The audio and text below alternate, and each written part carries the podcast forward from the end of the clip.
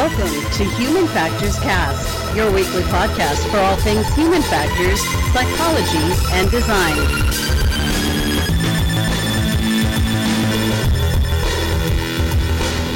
Hey everyone! It's uh, what is today? it's a great start to the show. 300, 318. It's It's 318 can we just start today. over? Good. nah. wow. March 18th, uh, 2021, uh, and this is Human Factors Cast. It's episode 198. Can you believe it? Uh, I'm your host Nick Roome. I'm joined today by Blake Arnsdorff. How are you, Nick? And Oh, how is man. everybody else on the internet? If you're hanging out with us on Twitch or YouTube or Periscope, is that right? Yeah, we're we're on a couple platforms. Uh, We're yeah, everywhere. yeah. I guess we can jump into the programming notes. We're everywhere. If if you're hanging out with us tonight, it's been a good time. Um, we're we're on Twitch and Periscope and YouTube, and soon to be LinkedIn too. We're we're slowly rolling it out. Um, yeah, uh, we we got a great news story tonight. We're going to be talking about smart cities again uh, from this article from the Next Web. Um, and uh, you know, I keep I keep mentioning this. We've been posting cryptic teases uh, across our social media about this.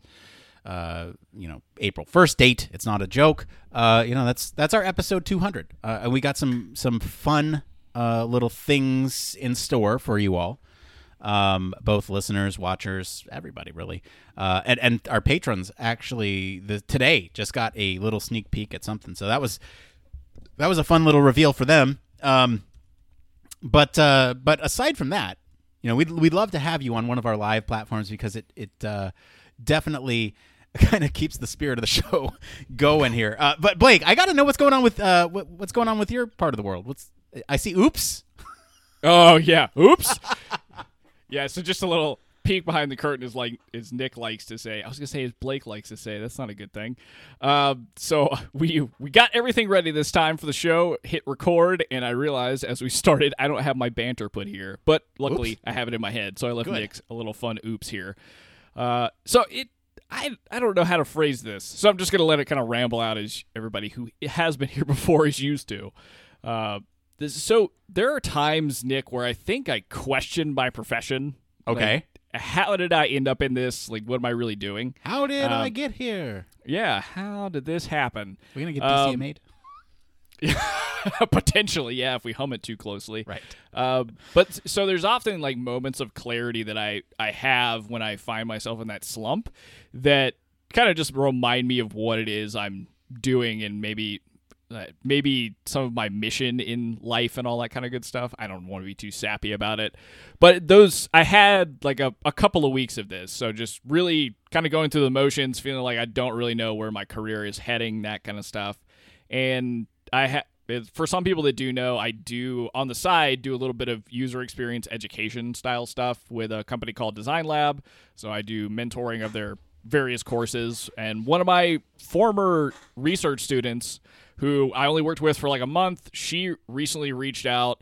And I remember talking to this person, very, very hyper intelligent. And it, it was one of these times that's happened to me a lot recently where I meet somebody and it's like, you should be doing yeah, you should be doing this human factor style research work, or you should be a, a user experience designer, or whatever it may be, and they're, they're finding it later in life. And it was one of these times where I personally did not know, without my background in human factors, how I would kick in the door of user experience research jobs or human factors jobs. And so, one thing I had suggested was to either look into short courses that are focused on the research side of user experience or human factors stuff. And long story short, months later, like uh, maybe a year later now, she's reached out to me and she just got into a really prestigious human factors program. And it was one of those times where it's like nobody owed me any thanks for it, but it was really cool to see how the influence of just a short period of time working with someone kind of sent them on a different, helped send them on a different trajectory. Um, and another instance happened to me la- last night as well. I've been working with a software developer who's also transitioning into user experience design, and we got to talking, and he was like, "Hey, man, I know, I know that you on the Twitch streams that you do for your podcast, you have talked about like doing development. What does that look like, like doing the front side of development? So this is somebody that's focused on the back end and now wants to transition into design and ultimately taking his code skills to the front end. So it was just fun to see in retrospect how, although sometimes I really don't feel like either either I know what I'm doing or if I am sure that I'm on the right kind of career path. It's good to have those kind of like check-ins to remind you like why you're doing what you're doing and kind of why you're proceeding down a path because my kind of like battle with figuring out my career has ultimately gained me a lot of skills that I love sharing with other people to kind of help them do what they want with their career. Uh, so it's been a it's been a good week. Is probably what I was all, all that I was trying to say there. But nonetheless, how's everything going for you, Nick? Man, I, am glad you had a good week, and I'm glad you get that that positive reinforcement about uh, your career and you know, kind of making sure that it's worth it, right? Cause I've definitely had those those uh those uh what what are those like invasive thoughts? Well, anyway, um I I get it. So thank you for sharing that. Um sure. I got I had a good week too. Uh but it didn't start out that way. So um Blake, do you do you have your COVID vaccine yet? I do not. Are you eligible or any of that stuff? You, as far as I know, I am not at the moment. Do you know anybody who's got your the vaccine? Yeah, uh, Elise got hers because she's uh, like a state educator, so she got her first round earlier last week, I guess. Was it was it easy for her to sign up um, and uh, find an appointment? So yes and no. So finding the appointment was kind of a by chance thing because although she was qualified to get it, actually like getting the appointment was hard, but the process once she had it was really easy. So she had kind of both experiences that was my experience as well. So I got the letter over the weekend that you know, hey, uh, you know, be you, will be eligible on the fifteenth. Um, and I was like, great, this is great. Uh, and so I woke up the morning of the fifteenth and looked for an appointment. No dice. Uh, you know, been yeah. checking throughout the week. No dice. And I just gotta say, man, from like a user experience, human factors perspective, this is a mess. It's yeah. a mess, man. Because there's like here in San Diego County, there's like the California website, then there's the San Diego website, and then there's also the websites that you know you get through your healthcare provider. Um, yeah. And so it's like it's this this com- it's like which website do you use? How do you schedule an appointment? There's so much stuff going on to where I was getting very frustrated to the point where I was like, I'll just wait. I'll just wait. I'll just wait yeah. like a couple weeks before I get it because it's just it's so frustrating and I couldn't get it to like I couldn't find the information that I wanted to. Like even I just wanted to schedule it out like, you know, 3 weeks from now or whatever. And it, it wouldn't even let me do that. So it's like uh it, it was frustrating from that perspective. And and so on a whim today, I like, you know, just went to my healthcare provider. Uh it was like it had to have been like what 10 a.m. or something I went to it. I was like, okay, you know, I tried this earlier this morning. Maybe something opened up. It did, uh, and it was for twelve thirty, and it was like nine tw- ten at the time. So like, oh wow, so you like booked it for t- got an appointment today? Yeah. So oh my goodness, I uh, yeah, it was crazy. Right? Try to schedule something three weeks out and get uh, something uh, yeah, for today at a whim. See, yeah, you, you got it right there. Um, so, so, yeah, I mean, so I had good. the same experience as Elise did, right? So it was it was very yeah. much like, and I ended up getting it through my healthcare provider, which you know, for anyone who doesn't have healthcare or something here in the states, that's a, a, a good chunk of people. Um, it's a whole it's, thing. It's it's completely crazy to think about that, right? So like, uh, to to use some of those other systems that are really difficult to use, I like I was getting very frustrated. Um, Yikes. and uh, that's tough yeah, because I was like, I, anyway, um, so so yeah, I, I signed up, and once I signed up, everything was fine. You walk in, they got a process down. You walk in, uh, you go in line, you wait for the person in front of you to get theirs, and then you go in, answer a couple questions, you get the shot, you leave the room. They watch you for 15 minutes to make sure you don't pass out yeah. on the floor. And while they do that, they're like, "Hey, just open up your app and schedule your next appointment." And I had no problems doing that because they already have you in the system as saying oh, you got your first got appointment done. Um, and so you know I got my next appointment scheduled already, and it's good to go. And um, you know it's it's just crazy to think about the logistics of this thing. We had Frank on a couple weeks ago, uh, and we were talking about the logistics of COVID vaccine distribution. Um, if anyone wants to go listen to that, I think it was episode 196. I want to say, uh, or uh, 190. Oh no, it was way long ago. it was this? It was 190. Uh, so if you want to go back and listen to that discussion with Frank, uh, that was yeah. that many episodes ago. Yeah. Shoot, I thought that was last week. Goodness. I know. All right. Where does time go? Um, yeah, it was it was a it was it was a process, man, and it just frustrated me so much because like if you think about um just the way resources are allocated in a situation like this if this is not affirmation that there's a role for human factors in basically every walk of life here it is because we're in the midst of a global pandemic and there's logistics that need to be figured out and there are people that want to use their skills to help figure this process out um, you know, and like I was thinking about this too. There's like a couple different websites that you can use that um, kind of consolidate information, but none of them have all the information, and it's very localized, and they're and they even filter the information based on your location. Like, I didn't mind driving an hour, and I I actually did. I drove up to you know North County, which during traffic is an hour for us, and so Yeah. I drove up there and I was like, I, I'm I'm okay with doing that just because I you know I I- thankfully I have a a workplace that allows me to kind of on the fly say hey I gotta I just gotta signed up for the COVID vaccine I gotta go uh, I'll be back um Yeah. That's awesome. just the whole process is crazy man like I just it makes me mad now that you know other people have to deal with this shit because it's just so frustrating Yeah. it was so I guess the frustrating the only saving grace there is like the the fact that once you're in the system that the follow-up appointment is super easy to schedule because you scheduled it on the spot right Yeah, I scheduled it literally in the waiting room as I was waiting to pass out on the floor. Um, but I didn't. Uh, vaccine is totally safe. If anyone's on the fence, please take it. Um, I can't imagine anyone who listens to this show on the fence. But uh, yeah, I, I don't know, man. The, the whole process was just t- way more frustrating than it needed to be. Um, yeah and it's it's like that from anybody i've heard that's kind of gone through it at the moment. And the funny part it's not funny but it's ironic to me that the same situation has happened across f- four different people that i've talked to where they they get notifications some way or another they can get the vaccine. They try to schedule it at a reasonable time frame like trying to be courteous and they can't do it and they on a whim go look for it. Okay let's go do it now Yeah. and it just works out that way. I don't understand how that can be, how that even really is happening. But uh, yeah, it, it is a logistical nice nightmare from the distribution side, from the you know actually getting it to people side, and like it's uh, I don't know. There's a lot of hopefully a lot of lessons learned from the whole thing, but y- you never really know. But definitely a, a giant role for human factors people, system engineering people, lots of just interesting problems. Yeah, it, it kind of brings me back to. You remember our conversation with uh, with um, about, about the post COVID nineteen response?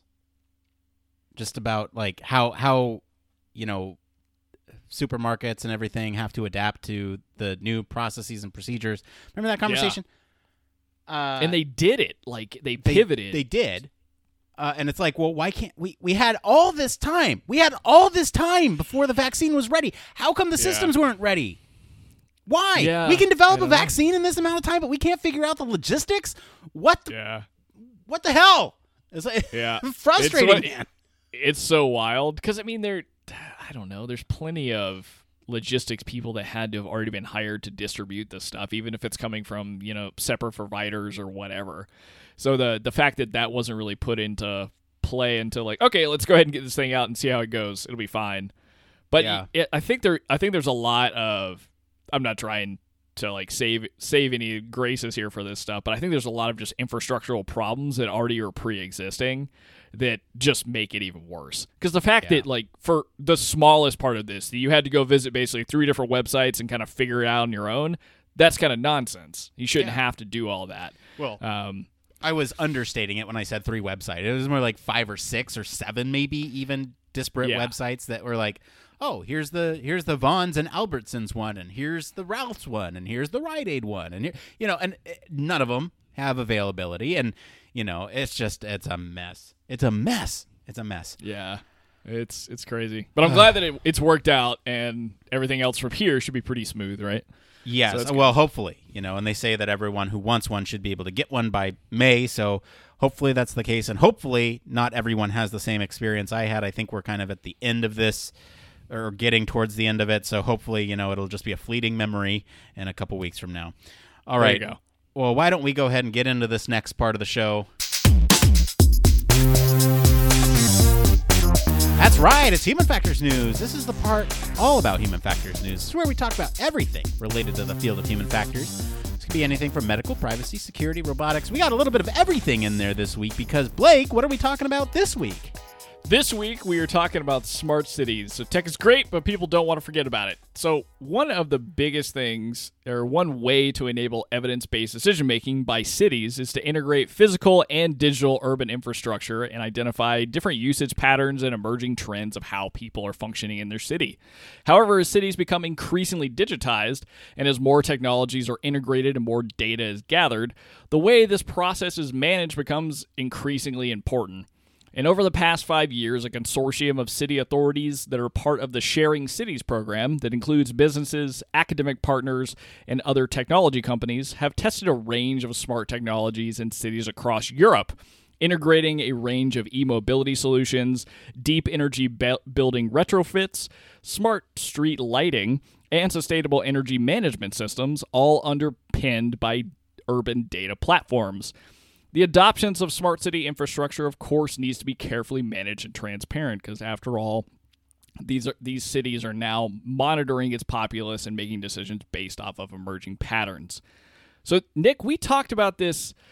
I, I don't want. I want to say it was at least a year ago, or the one of the first time it emerged, where we- we started seeing sketches for this that Google is putting together, and then I think even for us, like in the local populace of San Diego, we started seeing more articles about like the integration of technology for smart cities, and now we're kind of seeing in Europe a bigger test bed of what infrastructure should look like for this. So this is pretty intense and really cool, but to back up a second, the biggest thing I think that this particular article is trying to get at is there's of course this pro and con of more more kind of technology being integrated into a city, more data that's collected on its population, and the use of that data being in meaningful ways and not in potentially nefarious ways.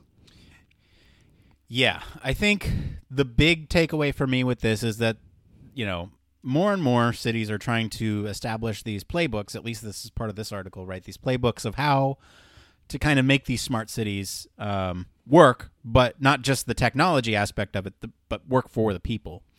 Um, and that's one of the main draws, right? And and yes, we did talk about smart cities before, and we actually talked about like, um, you remember the the story that we talked about a while ago about the the iconography about what data is being collected about you in these areas. That was a fun Yeah. one too.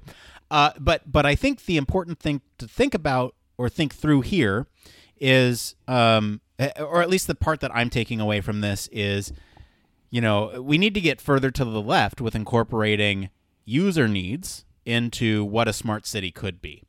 Um, you know, this is this is a lot of like the uh, how early do you incorporate users, and I think they need to be incorporated from the very get go with something like this because you have you know you have a million different technologies that could be implemented into a smart city and it's going to impact users in a variety of different ways. And one of the most intriguing parts of a smart city to me is all the different touch points of a workflow for a user. You you know a, a user of a smart city if you if you will a, uh, what would you call it? A resident right? But they are a user of a smart city. And so you have to consider their needs right? From the moment they wake up uh, to the time they go to sleep and everything in between there. And when they're actually asleep too there you know there could be other things going on. We um we had even talked about uh, this is kind of like a perfect confluence of, of all the stories that we talked about too because we talked about like drones and how they have the the levels of drones for like emergency services drones and delivery drones and all that stuff um, and kind of the process control of what that might look like from a perspective right? Who controls the smart cities is it automated or is it you know uh, uh, sort of logistical control center um, and then there's the technology within there. I'm my brain is everywhere, but this encompasses a lot of the things that we've talked about with smart cities before.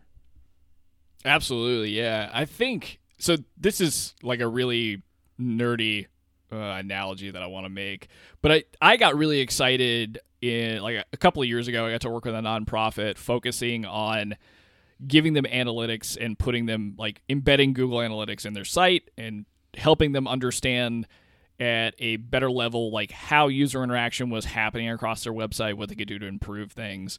And this, especially in this kind of uh, European, or I think really they they focused in London. In this London situation, it's basically like doing that on steroids in a way. So you're almost taking into account so much of what's going on in your city that you can help plan what you're going to do in the future. So making things more electronic friendly, right? So providing e-bikes throughout the city or knowing if you need to put charging stations for more electric cars, like being able to help understand the city's populace projection of like how technology is going to move and really have that that data driven decision making on top of exactly what you were talking about, understanding end user needs at a really large scale can really have a lot of profound effect on how you plan a city's growth or how you even plan like a newer, larger scale city.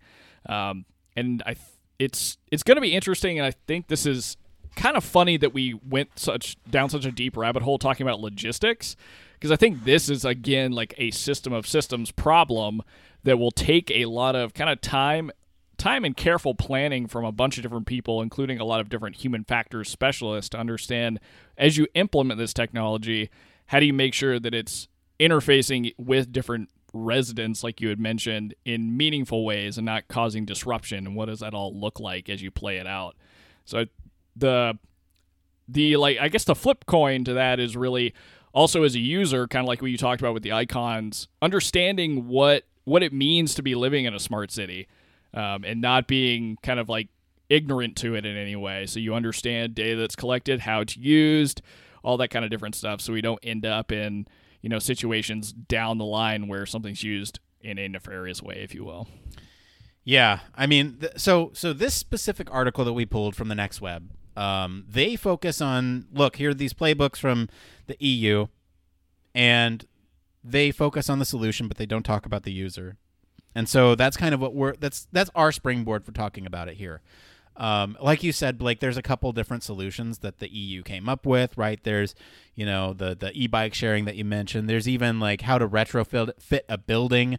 There's information on smart streets there, but I think the point that this Next Web article is trying to make is that in these outlines for how to basically create or or solve a smart city, um, the user is largely ignored.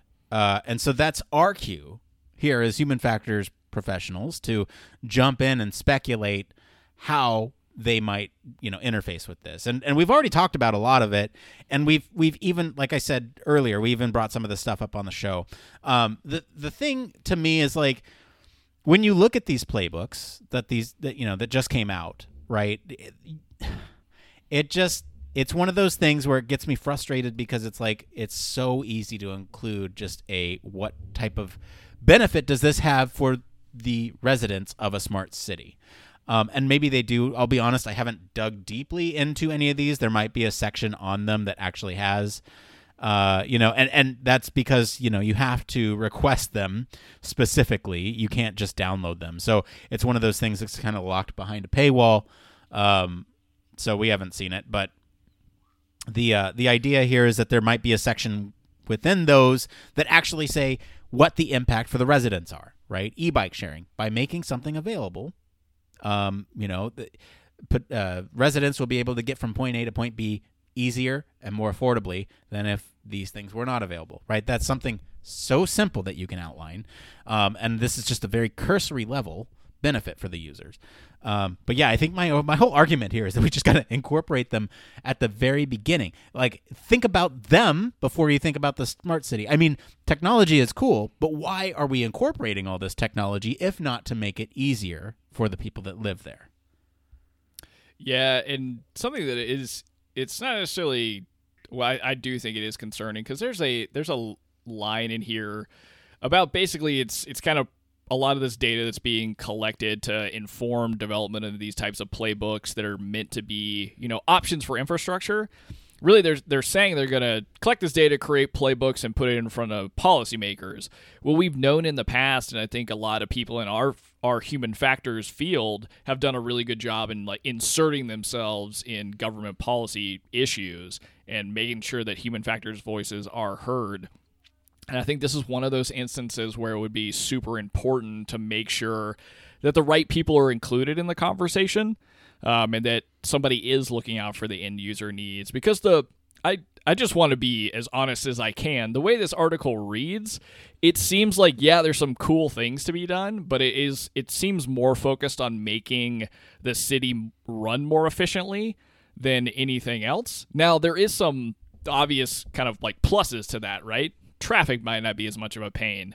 You may not really even have to. You may have more um, kind of robust public transportation if everything's running smoothly. They even talk about a lot of the the aspects of implementing technology that's going to really focus on air quality and the environment as a whole in the city. So lots of kind of obvious benefits to users when you think about it that way. But at the end of the day, a lot of these things that are being called out are very specific to energy saving, things that are going to help businesses thrive within their new ecosystem. Uh, but you're right, there's not a whole lot of what happens for the end user. Uh, but and likely, I would imagine all that still has to be figured out. This is like such a high level infrastructure kind of concept they put together.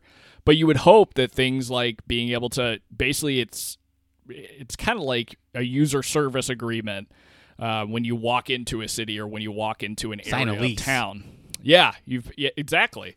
You're basically you've got to figure out how to communicate that stuff, and I I think the biggest gripe that I would or the biggest thing I would be afraid of is if it's put in it's put to you in like a lease in terms that you don't necessarily understand and you got you need to go hire a lawyer to understand how data is going to be used so i think that's a major problem that people in our field will have to try and figure out how to tackle um, it's just that communication piece like what what ends up being done with all this data that's collected while i'm here.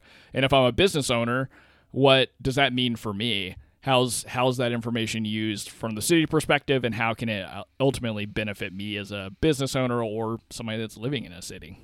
Yeah, Blake, I, I want to back up because you were actually kind of getting really close to um, kind of the thing I was mentioning there just a second ago about like, yes, there's there's all this benefit for the user, but if you're not capturing it, if you're not recording it, if you're not um, codifying it, then you're losing some of the purpose for even having a smart city in the first place. Um, I feel like there needs to be. Uh, I, I feel like if you were to capture this information, document it in these playbooks, um, you could almost build a brochure for advertising these smart cities uh, out of those benefits to the residents. Right? You could almost say, "Look, you got cleaner air, you got less traffic, you got you know uh, uh, more transportation options, you got better business." Uh, whatever. you know, like you could build out a brochure that attracts people to your city that says, "Hey, look, there's less congestion because of X, Y, and Z." There's, you know, like are you afraid of living in a city because of pollution? Well, we got that because we got these, you know, greenhouse gas whatever whatever. Like it's just a matter of yeah capturing it what is the benefit for the end user and also you know it's that whole argument of using tech for the sake of using tech or uh, is it using tech because it benefits the people. Like i man this this whole thing is just um, um when when it doesn't include the user let me be clear when it doesn't include the user or when there's no obvious benefit for people uh, that is when it's a mess. And the the the the easy solution document it. Explain it. What is the benefit for the user in these smart cities right? Like blake if i were to tell you in this smart city power will never go down because we have backups. Oh, sorry sorry power will never go down. How does that benefit the user? Just you know don't ever have to worry about their electric car failing. Yeah or Be- their lights going off in their business if they own one. Right, because the tech is is such that you know it collects solar power and stores it in batteries, and so you know there's enough batteries to ensure that there's always a reserve to power the city for X amount of days without uh, external power sources like a like a power plant or something, right? But outline those uh, benefits for the user, right? Hey, you know you'll never have to worry about X, Y, or Z, not just the things that you'd power in your home, not just your TV, but your internet service provider. They're never going to go down because uh, you know their power won't go out. Um, internet outages could still be a thing if like a cable gets cut in the middle of the ocean or something. You know, like that's that you know. But uh, there are other but yeah. obvious benefits. You know, like hey, you never have to worry about your uh, automatic doors to your apartment building opening or not opening up because it's not you know powered by electricity. I don't know. There's there's a lot. Of, that's that's one very simple example. Um, like then you could also say like, hey, we use 100% green energy here. Well, what does that mean? Why why did why does that Yeah. why is that important to me as a right? It's the tech, but explain to me the benefits. Well, actually, there's less pollution for you in a smart city. Yeah, and I think some of the like convenience factors would would be hard for people to even know about unless they're kind of explicit like in some way or another. And one way that I think they they're trying to handle that or at least it it seems like that's the goal of this social media platform and app they've designed called the digital social market kind of centered around providing people with better understanding of like what what benefits that smart city has, what technology is available to you, and what you can do in a smart city, and kind of the impact to the environment. And also, it seems like there's also a social component to it. So, trying to get people to interact with each other, probably to incentivize each other to, you know, shop at local businesses and things like that, to ultimately allow the the city itself, if you want to think of it that way, to continue growing and collecting more information and data and stuff like that. So I, I think there may be more of that kind of stuff documented, but it's not very, you know, explicit either in this article or like you were mentioning, it could be in the paywall behind the playbook stuff. It could be, and and even if it's not, it deserves to be in its own. Uh, it, it deserves to be in its own playbook, the user benefit playbook, right? For more information on the reason why users benefit, uh, or the you know the reason for this user benefit, go see the the deep energy retrofits for buildings. like you know that's that's the source, um, and so you can trace it back. It's that traceability, right? If I were to tell you, um, yeah, the the digital social market, um, they're they're that's that's the one where it does kind of connect to the user, and so I'll give them a little bit there, and I think that's what you were mentioning too, that digital social market, Yeah. um, that app. But it's it's kind of um, to me that's more encouraging the residents to engage in pro-social behavior like recycling or um, you know a, a, a community um, uh, community garden on the top of your building or something like that, right? Though that that is what I think of when I think of that. I don't think of hey, these are the benefits to the users uh, that are going to be a result of all these other improvements in technology, right? Yeah, I think it's more of an onboarding tool. Yeah. But I think you, I think you do have a good point, and it, it's interesting that you don't see as much explicit information about like end user benefit because you would imagine like take away the the importance of it for the human factor side of it. I mean, that's great marketing material for something like this is being explicit about what is good for people based off of these kind of technology implementations and what it what it can do for the end family, the end business owner, the end whatever, like community in and of itself. So hopefully we do see a little bit more information about this uh, come out as these kind of get wider spread. Because I'm hoping that what this means is if we're seeing test beds at such a scale like this, that it's going to become more than just like articles we're reading about in the U.S. and hopefully start being implemented in larger scale ways in places like San Francisco or Austin or whatever it may be. Yeah, there. Uh, to be fair, there are some webinars available for these. Right, you can't get the playbooks without requesting it. Um, I'm not sure. You know, the, the webinars are freely available, so you know we might Oh, that's cool. want to go back and watch those.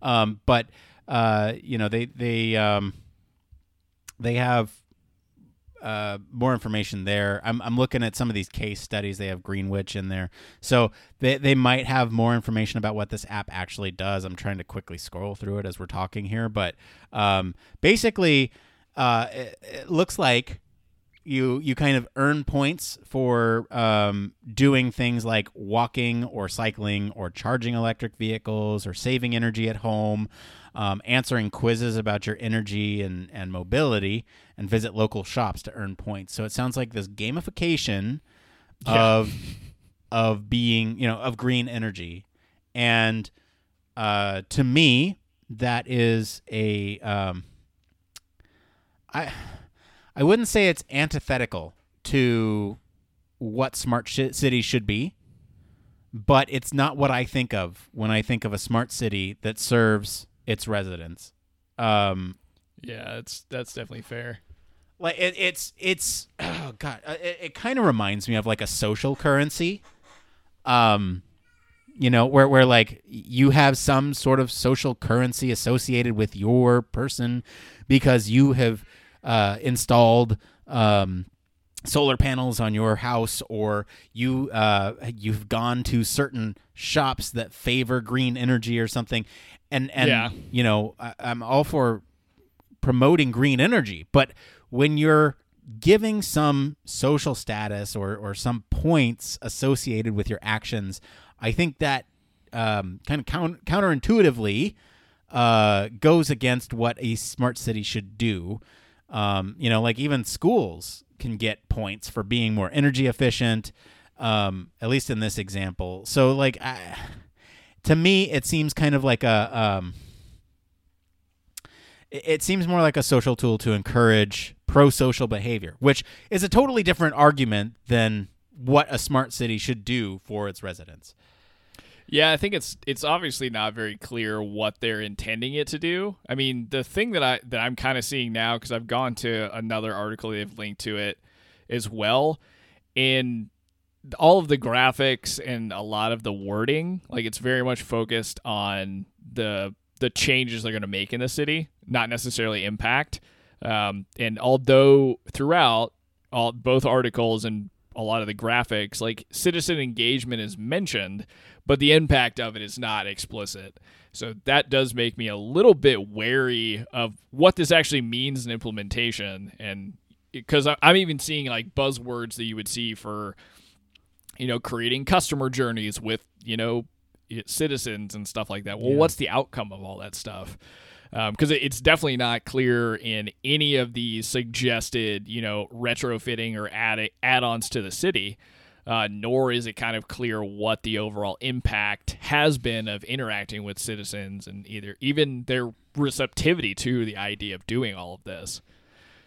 Yeah, looking okay. So looking at the digital social market, right? They have like how to dis- how to deploy a digital social market, and I can tell you, there's like just a couple places where users are mentioned here, right? So the very first thing they have on there is impact mapping.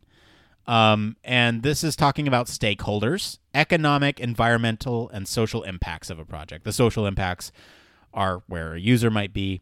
Uh, that actually seems more like um, a a uh, culture thing to me, but uh, from the way it's worded here, not necessarily usernames, but uh, what problem a city is trying to solve and why. Um, so that that the impact mapping is kind of user centered there. You have onboarding, right, which is um, very user focused, uh, and then maintenance, uh, which is user focused. But those three points are really uh, all I'm seeing there where the user is considered, and those are in the early stages, which fine. But again, um, like users need to be mentioned throughout. Uh, you know some of these uh, processes to make sure that their needs are captured at every step along the way. You know, um, they do have. I will say, um, in this webinar that I'm scrolling through, uh, this is the uh, Sharing Cities Smart City Solutions Digital Social Market uh, webinar for anyone who wants to follow along. There is a slide with UI UX testing, user experience and user interface testing uh, at at the at the very top um, of the app. Uh, so it's it's very app focused. This is kind of that same digital currency app that we were talking about. Yeah. Uh, so so like uh, y- they consider it, but only for the app and not necessarily the impact of everything that's going on around them. I I don't know. Which man. just feels too bad to me because there, there's so much opportunity in this entire like if if you go back to the main words of what they're talking about in this article blurb is it, this is developing infrastructure and there's so much Yeah. more you can do with citizens and user testing and user interviews and even kind of like pseudo experiment things than focus on mobile app design there's way more at play here, like with the amount of IoT they're trying to embed in a new city, than to only focus on how do I kind of gamify the experience through an application. Uh, so it's it's kind it is kind of frustrating at this point, uh, especially because we I'm definitely seeing like just UX buzzwords all over the place. Yeah. So it's it's just interesting. It's almost as frustrating as scheduling a COVID vaccine. Um, Almost. almost. All right, man. I'm just about talked out on this topic. Do you have anything else you want to talk about before we we depart this smart city? let's let's just continue seeing smart city stuff roll out. That's all I want to see. It's just more and more kind of technology we're planning to use, and what's the ultimate impact to everyone else. Um, Yeah. Yeah. yeah. I agree. I think the smart smart city stuff is really cool, and I, really want to see uh, a user focused smart city being built, a case study from start to finish with the user in mind, and not necessarily the technology. The technology's cool, and that's all. That's something that I was always told, by the way, as as a uh, as an aspiring human factors professional. Um, study the material and not the technology, right? I was very interested in virtual reality. Well, why? Is it because of it's novel and cool and new, or is it because there are some really neat things that you can do in VR? And at first, it was the technology, but I slowly became I, I slowly came around to loving the subject matter uh, more than the technology, and I think that's something humbling that we all have to remember at times. Is um, you know, make sure to focus on on the user needs and why you're studying the thing versus the technology. And I think that's a lesson that we can apply to smart cities for sure. All right. Well, I just want to thank our patrons this week for selecting the topic. Uh, our patrons do choose the news. Um, and uh, thank you to our friends over at the Next Web for this uh, great article on why users should be included in this uh, smart city technology. Um, we're going to take a quick break. Um, uh, really quick though, we are posting all these links to these original articles in our Slack. Um, and I'm going through all these articles on Tuesdays. Uh, exclusively on Twitch. So if you want to check it out there, uh, we do have our office hours there, so you can come and see what doesn't make the cut. Uh, we're going to take a quick break, and then we'll be back to see what's going on in the Human Factors community right after this. Human Factors Cast strives to bring you the best in human factors chatter every week. We pack news, interviews, reviews, and overall fun conversations into each and every product that we put our seal of approval on. But we can't do it without you. You see, the Human Factors Cast network is 100% listener supported. All the funds that go into running this show come from the listeners. That's why we're giving back to our supporters on Patreon, now more than ever.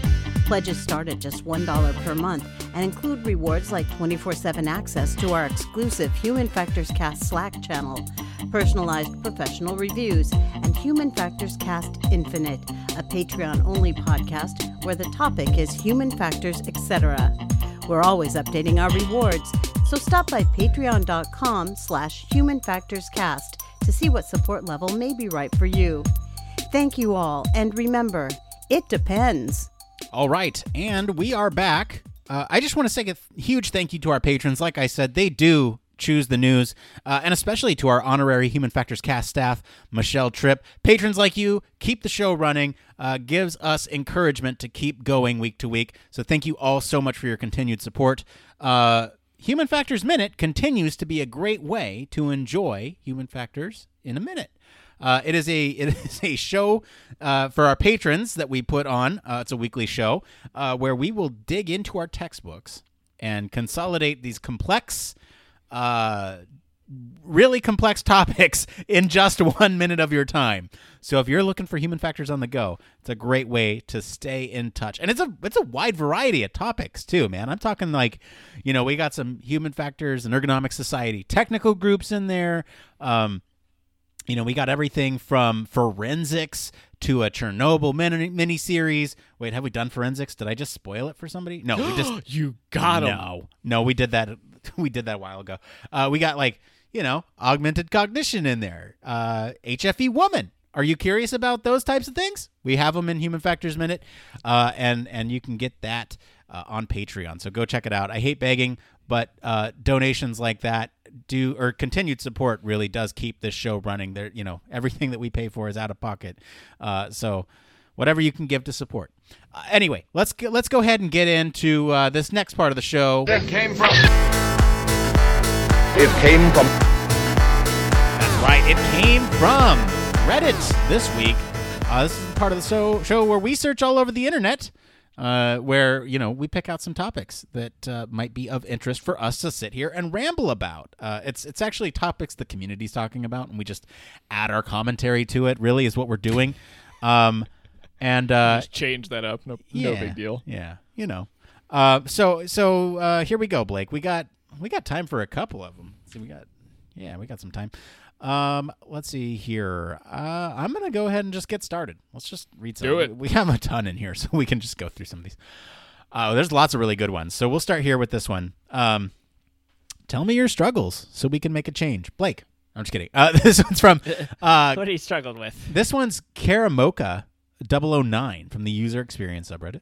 Hello, I've been in the industry for a while and just recently started my own business, but I haven't been in the job market for a while now. So I'm curious to hear from people here, junior or senior, what's something that you're struggling with in user experience or human factors, and what do you wish could happen? I'm compiling this information in an effort to blah blah blah. Uh, you know, basically, um, what are your pain points from a human factors or user experience professional perspective?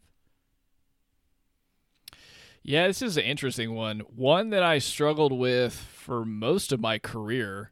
Um, and I think it's only really starting to come together now, believe it or not, or in the past three months, is process. And that there is, there's definitely no kind of one size fits all UX design or human factors process to use. And you do have to implement changes depending on project needs and stuff like that. There's a lot of variables, right?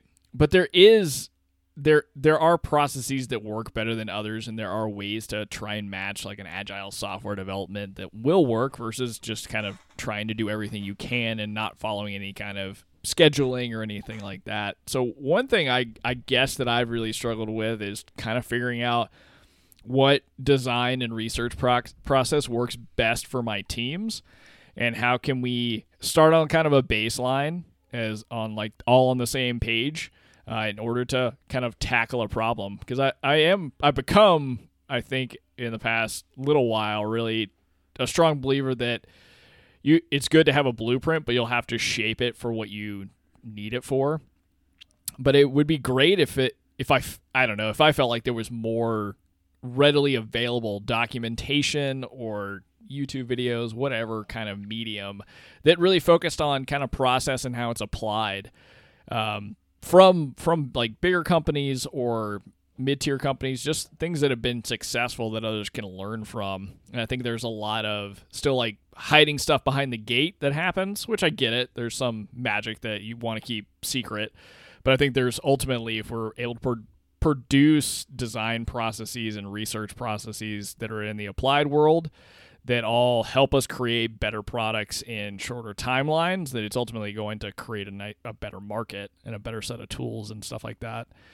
The other one that's really ux and my career path specific is what what am i going to do am i going to be a ux designer am i going to be a front end developer am i going to be some hybrid between the two um, so i think that's been an interesting conversation i've had with a bunch of people recently that are find themselves in the same boat? Does it make sense for you to be in the UX field if basically what you're doing is you're a front end front end engineer that understands design, and in my case, uh, UX research or human factors methods?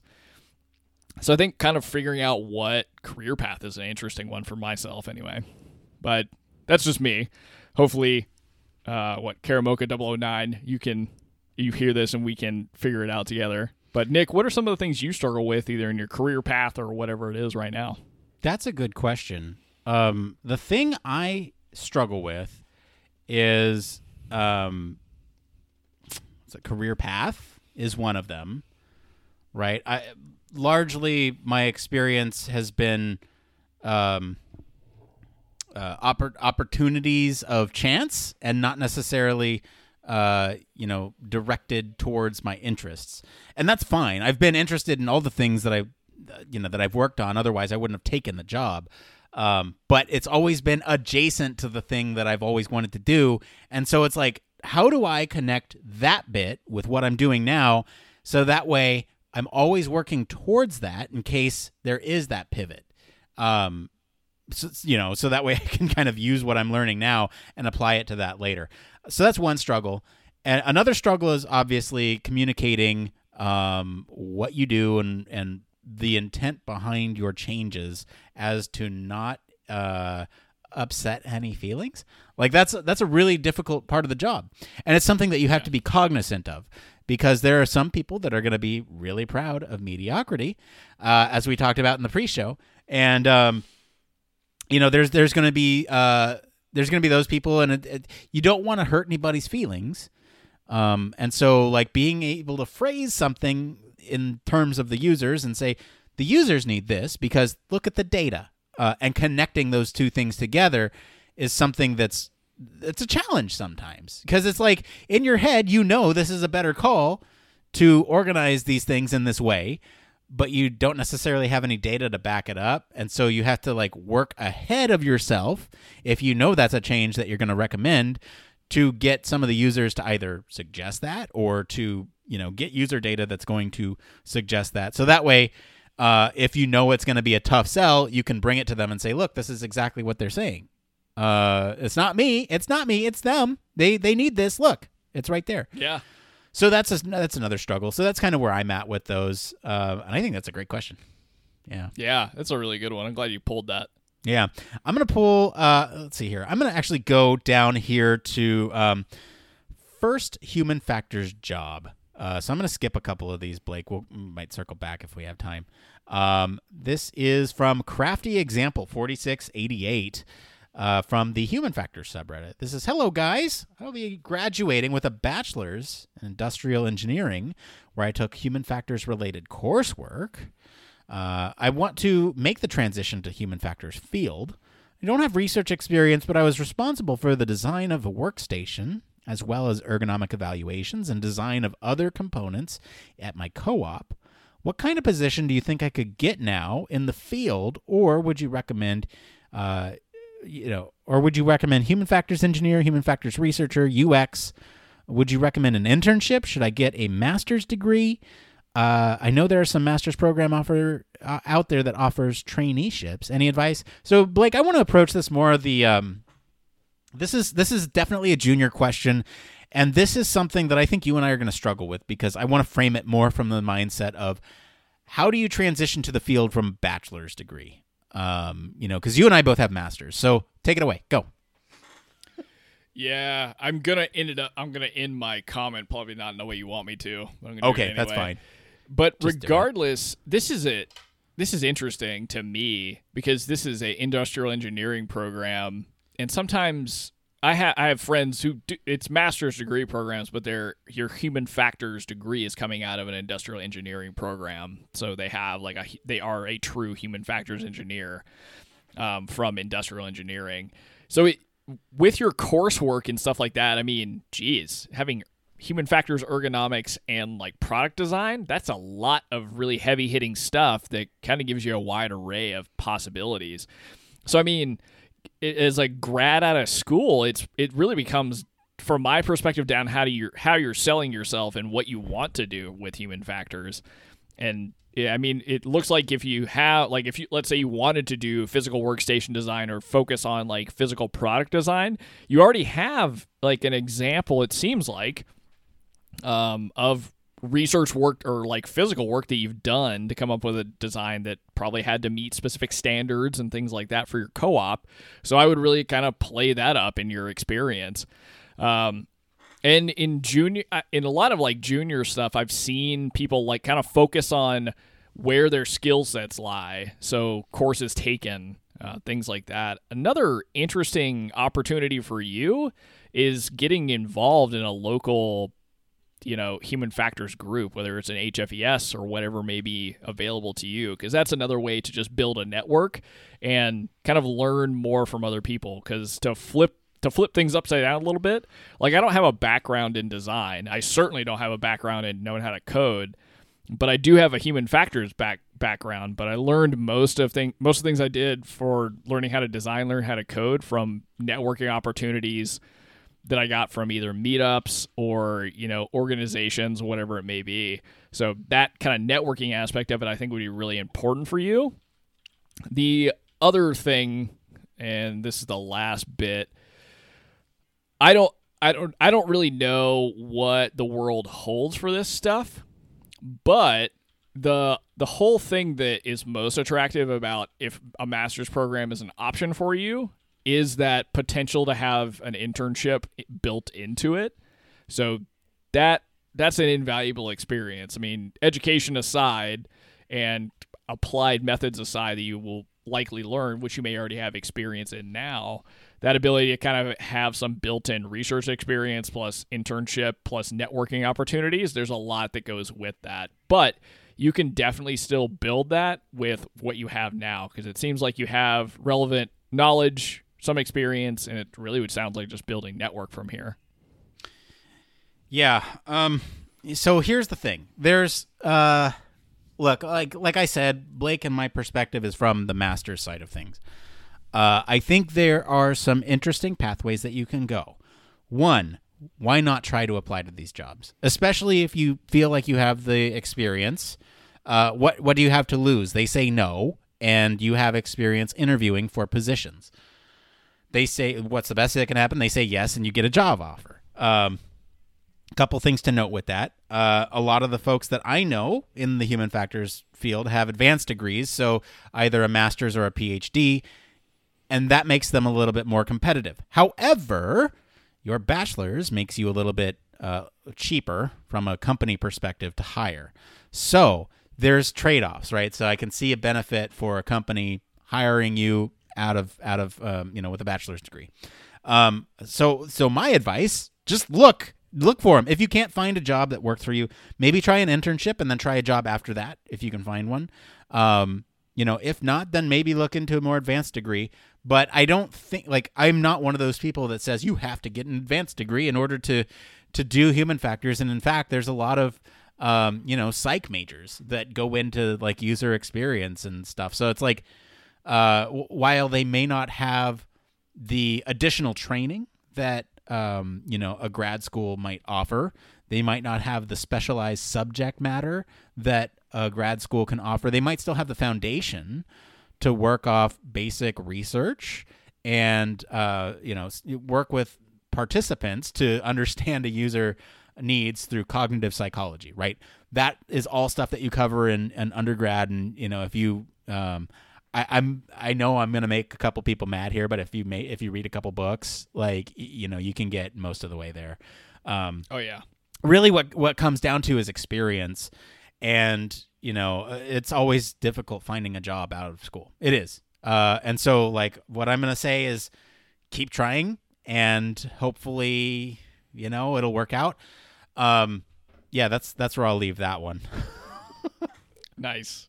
Very good. I got one more for you, Blake. You ready? Let's go. Yeah. Using user experience internships for human factors experience.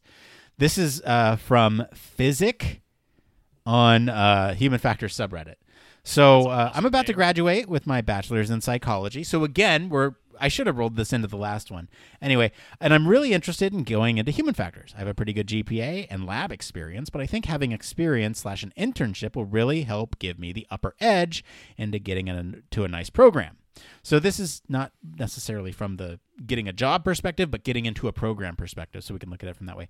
Um, my problem is that there aren't really any human factors internships in my area, and my uh, principal investigator for my lab said I should look at UX internships instead.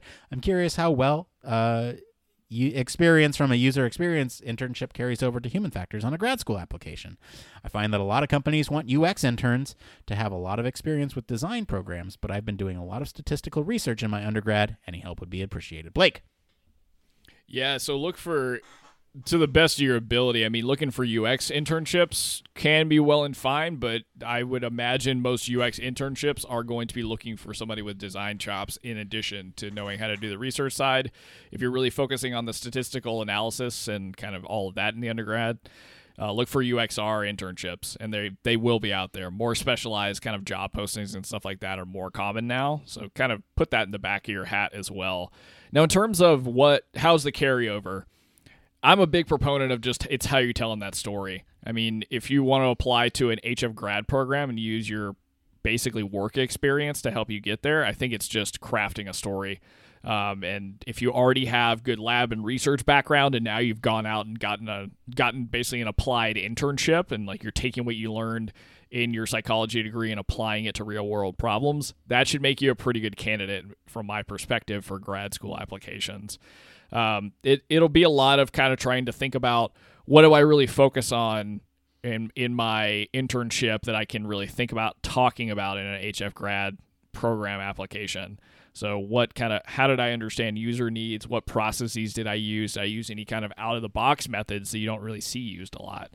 Um, so I, I think that there's definitely so from my perspective, I know it's not a popular one all the time, but I think there's a massive overlap between the user experience world and the human factors world.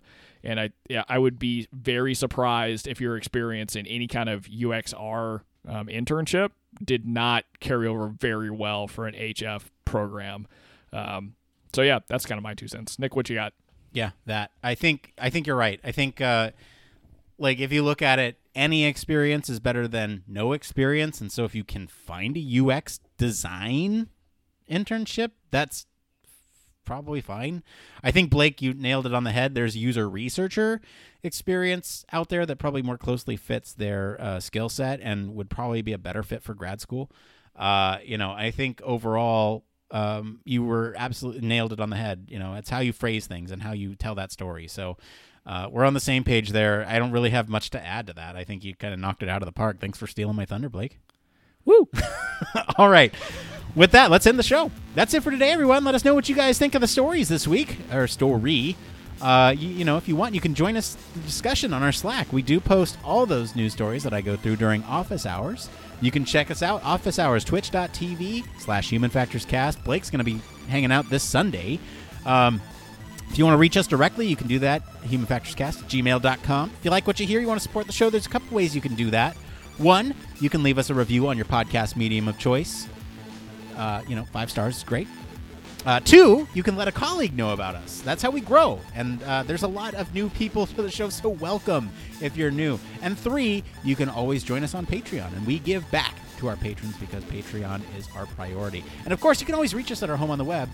Uh, and that link is in the description. I want to thank Mr. Blake Arnsdorff for being on the show today. Where can our listeners go and find you if they want to talk about what's going on with office hours? You guys can come find me on Sunday from 8 to 9. No, it's a little bit early, PST, for at twitch.tv slash human factors cast. And if you want to get in touch with me across social media, you can reach me at, at don't panic UX. As for me, I've been your host, Nick Roome. You can find me across social media at Nick underscore Roome and streaming on Twitch office hours on Tuesday at 11 Pacific. Uh, thanks again for tuning into Human Factors Cast. Until next time, it Depends. depends.